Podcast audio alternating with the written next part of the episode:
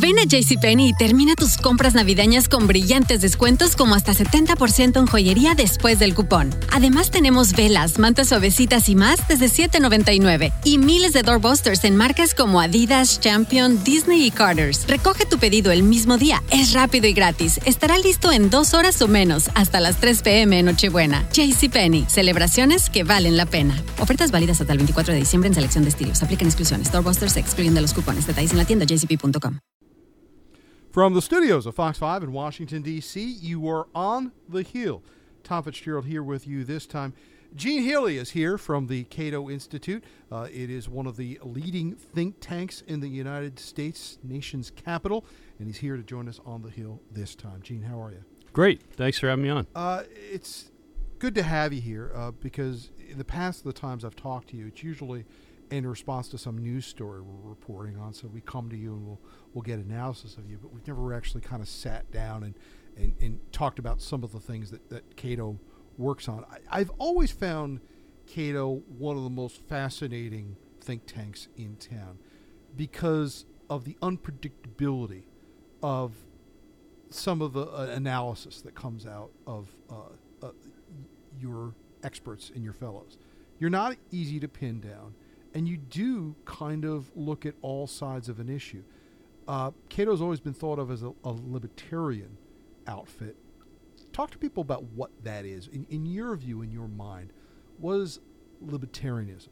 Well, the shorthand we often use is uh, socially lib- liberal, fiscally conservative. Uh, we tend to believe with uh, Thomas Jefferson that that government is best which governs least. And so that does lead to uh, positions that seem, well, seem because they are off the uh, typical red blue uh, access. Which is funny because you know I hear so many people describe themselves as that, but don't describe themselves as libertarians. Do you do you hear that as well too?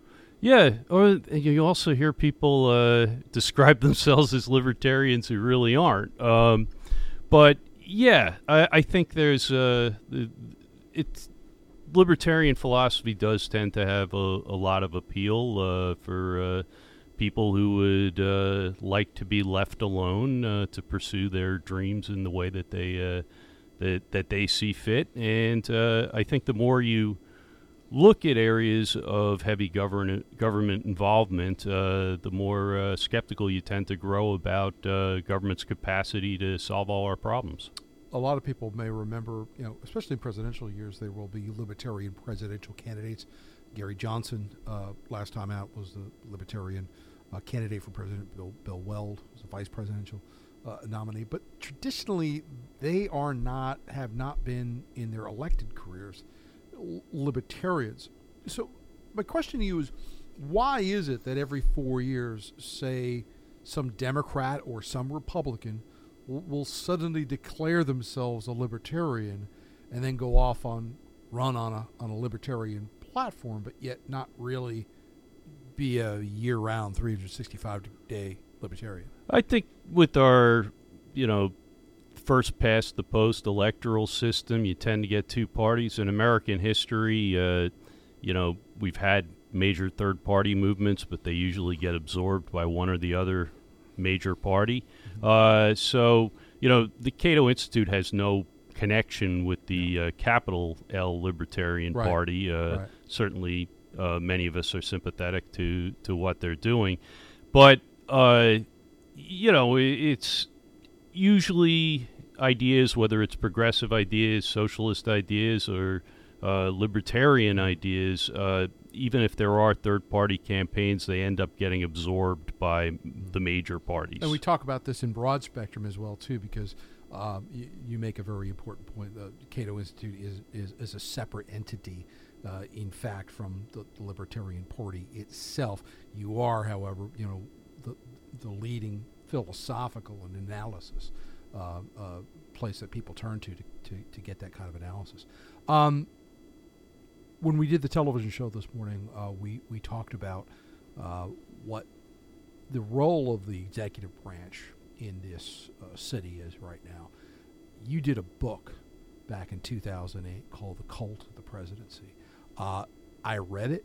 Um, that book was mainly about the presidency of George W. Bush, but it talked in larger terms as far as how the presidency, in a larger sense, has kind of spilled over its boundaries. That it's doing things now, and I'm talking about in general, that it wasn't designed to do. When you look back on that book now, here in 2019, it seems to me a lot of the stuff you wrote about came true. uh, not only uh, through the Obama administration, but we see it now into the Trump administration as well, too. Yeah, you, I guess an author's always hoping that their book will be relevant, uh, but maybe I, I, didn't want it to stay relevant for so long. Um, yeah, I, you know, I, think uh, what people are seeing in the the uh, the Trump administration uh, is some of the dangers that, that we we've put ourselves uh, up for when we concentrate so much power in one branch. It's important to remember, you know, Donald Trump didn't invent the imperial presidency; he inherited it, and uh, his two predecessors, in particular, handed him over the keys to a you know an engine of enormous power, and uh, there's this phrase that uh, Dick Cheney, I think, uh, uh, most often liked to say about how the Bush administration's goal was to leave the presidency stronger than than they found it, and they did. Mission accomplished, and uh, Obama did as well. And when that keeps happening, you you get an office that is far more powerful than it was ever intended to be, and far more powerful. Sorry, far more powerful than any one fallible human being ought to be trusted with. One of the things that I took away from, from the book was, especially when it dealt with the George W. Bush presidency, was looking at war powers. That this was something that was crafted um, to make sure that a president did not deploy U.S. forces over and above uh, what Congress uh, was comfortable or, or supportive of. It, it seems, though, that that problem has only gotten worse. That the executive branch whether it be George W. Bush, whether it be Barack Obama, whether it now be Donald J. Trump, continues on that path of seeming to operate outside of what was constructed as a, a check and balance. That's absolutely right. Uh, you know, the president was understood by the framers to have some defensive powers, the power to repel sudden attacks. Uh, but his inherent war powers, defensive powers, didn't give him the power to launch sudden attacks anywhere he he would choose anywhere in the world, and especially after 9/11, we've seen uh, you know a almost the normalization of war. You know, before 9/11, you would have uh, you know, an attack in Panama and Grenada, uh, bombing of Bo- Bosnia, but these were departures from sort of the baseline of peace. Mm-hmm. What's happened after 9 11 is we've gone into a permanent presidential war mode where we're bombing half a dozen countries uh, on a semi regular basis, and we barely notice it anymore. And the president is is uh, empowered to, you know, we're moving 2,000 troops into Saudi Arabia. These are all unilateral decisions, decisions made entirely within one branch, and that's very dangerous. Uh, there, there's no more important decision that a constitutional republic can make than the decision to, between war and peace, and that's why the the Constitution leaves that decision to the most broadly representative body, Congress. There's a flip side of this at times too, though, is that when Congress is presented with an opportunity to vote, such as during the Iraq War, whether or not to go to war in Iraq, they cast these votes, and then later on. are met with the consequence of that. I remember Hillary Clinton spent a lot of time trying to explain her vote uh, on the Iraq War. Are members of Congress complicit in this? That maybe they don't quite want to be on. Absolutely, yeah. Uh, it's uh, it's it's at least as much congressional abdication as it is uh, executive power grabbing. Uh, yeah, the Iraq War is a perfect example. They structured that vote in a way that it left the ultimate decision to uh, George W. Bush, and then a lot of uh, candidates, Hillary in the next round, uh, Hillary Clinton, John Kerry, any any number of others. You know, they were against it before they were for it, before they were against it. Uh, they they run from accountability uh, you know, as fast as they can.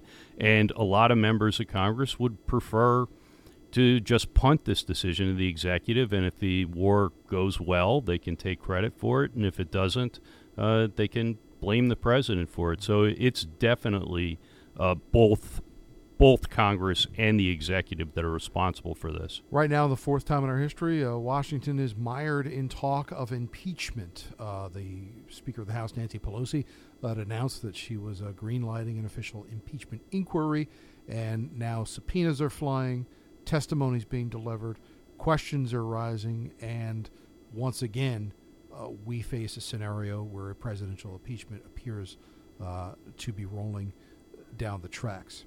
Um, you had mentioned on television today that uh, Andrew Johnson coming out of the Civil War, and then we had a break. We had a break until 1974 with Watergate. Over 100 years, yeah. Over 100 years. We've now are in our third in the last 50 years.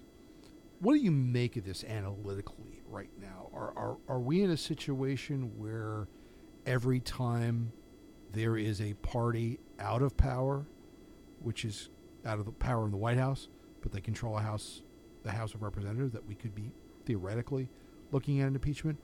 Or is this a unique situation with Donald Trump right now, and that that cycle is moving through? I think it's it's it's too early to say whether we've entered a, an era of more regular impeachments. You know, you got basically four data points, uh, and so it's hard to hard to draw like too confidently draw a, a trend. Uh, I my sense is that it took a long time uh, to get here. Uh, you know, certainly there's been more impeachment talk since even since the Trump even before he was inaugurated, uh, but uh, it took a long time for the Democratic leadership to, to get here because impeachment, when it's polled, is usually not popular, particularly with, with independents. People don't want to see it all the time. Mm-hmm. And, you know, the we didn't in, in, the Obama presidency. There wasn't a single. I checked. There wasn't a single actual uh, impeachment resolution ever introduced, and that's something that any congressman can do. You know, usually dies in committee, but mm-hmm. any congressman can do this couple in the Bush administration. But so I don't see this this pattern that that we're we've suddenly opened Pandora's box and we're going to be impeaching every president, uh, you know, from here on out. There were some low grade moves during the Obama administration. I remember at one point uh, Eric Holder, the Attorney General, was held in right. contempt. Uh, but but you're, you're, correct in saying that the, the Republicans at the time that they controlled the House did not launch anything in that scope of the Obama presidency.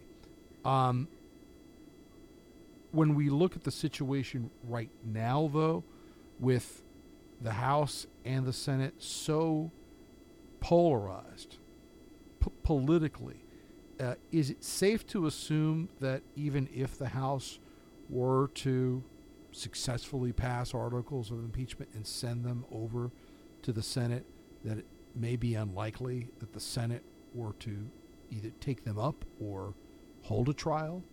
or do anything which would conclude this process? I think they're going to hold a trial. McConnell has said that, and he seems to be, uh, by the Senate rules, some kind of someone hamstrung to, uh, you know, even if he wanted to to quash the thing entirely. Uh, you know, the smart money would say that uh, since you need 20 Republican senators to cross the aisle and vote to convict, that it, that's not going to happen. But these things are extremely unpredictable. And uh, you know, the the Fox poll that came out last week, if that's accurate, 51% for uh, impeachment and removal. Richard Nixon didn't get to that point until the summer of '74. Uh, a month or so before he was forced out of office. So that's pretty dramatic, and that could, uh, you know, if if that trend, uh, you know, keeps showing up, you may see uh, significant Republican defections. When uh, you look at the political discourse in this country right now, I don't, I don't think it's ever, well, in my lifetime, I can't think of it being more polarized than it is right now. I'm sure, you know, the Civil War was pretty, pretty divisive at the time. Um, one of the things Cato talks about is is um, showing uh, almost a third way forward. Um, is there a voice for libertarianism at this time where it seems so divided between Democrats and Republicans that there could be a legitimate uh, path forward as far as maybe a, a libertarian uh, swell coming and emerging from all of this? I certainly hope so. I think Congress is more divided than maybe we are as a people. Uh, it's easy to think uh, that everyone's at each other's throats, particularly if you spend too much time marinated in Twitter. Uh, I took it off my phone a while back, uh, but it, it, I think that some of our technology seems to exacerbate these divisions. There's no doubt that con- that that Congress is more polarized than it than it has been in modern history. Uh, but I I do think people uh, are sick of the red team, blue team, you know, blood war. It's also not very reflective of where people probably are at in their lives too. You know, you mentioned at the top, you know, one of the ideas of being fiscally conservative but socially progressive is something that people on both sides may espouse it at times, but don't necessarily see themselves as a D or an R. Yeah, they don't get the uh, those both of those options on the menu uh, w- with uh, party politics too often.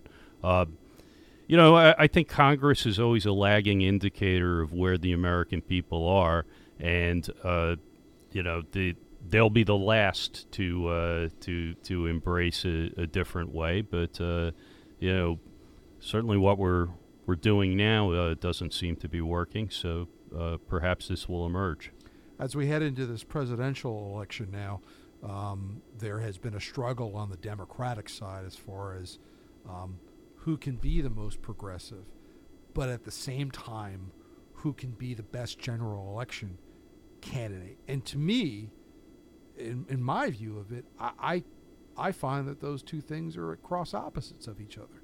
That it's not just about on the Democratic side who's the most progressive, but you also have to keep an eye on looking towards who is the strongest general election candidate. Uh, what do you make of the struggle that's going on right now for kind of the soul of the Democratic nominee, but yet who could appeal to the most general election voters? Well, I'm not a you know, I, I don't put much stock in my ability as a political analyst rather than a policy analyst, mm-hmm. but I will tell you the one Democratic candidate uh, who who said something that was music to my ears was a, a if you remember uh, Michael Bennet.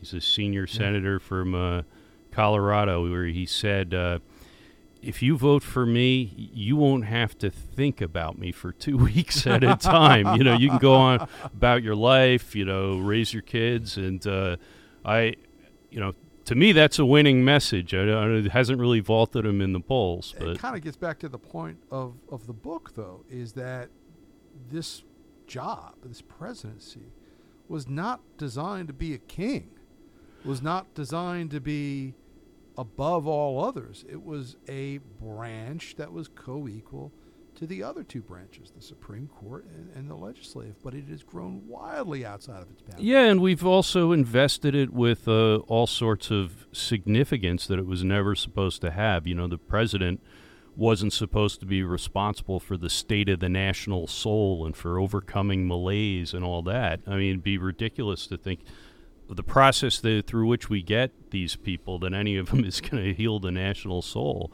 Uh, and you know, I think we need to get back to a more workaday, business-like uh, view of this office. I was talking to a friend of mine who's a diplomat from overseas, and they were making the point where you know, although the United States broke off from Great Britain, uh, from the monarchy, Great Britain now, if you look at their system of government, has done a much better job of keeping the prime minister in check than the United States has now done in creating what has become this imperial presidency for both Democrats and Republicans. I think uh, the parliamentary system has some serious advantages, uh, also some disadvantages. But one of the reasons they've been able to keep uh, the executive in check or the uh, the head of government in check is it's so much easier to remove a prime minister than it is to remove a, a president.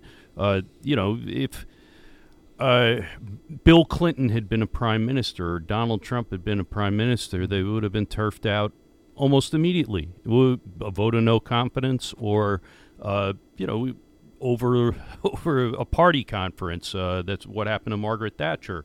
Uh, wouldn't even need a vote of the House of Commons, and it seems to me that's. Uh, I, I think people worry too much about impeachment, but but it's it's not the best system. You you have to go through this uh, you know months long process uh, to to get rid of somebody that's not performing and it's unless you count Richard Nixon who wasn't formally impeached but was driven from office mm.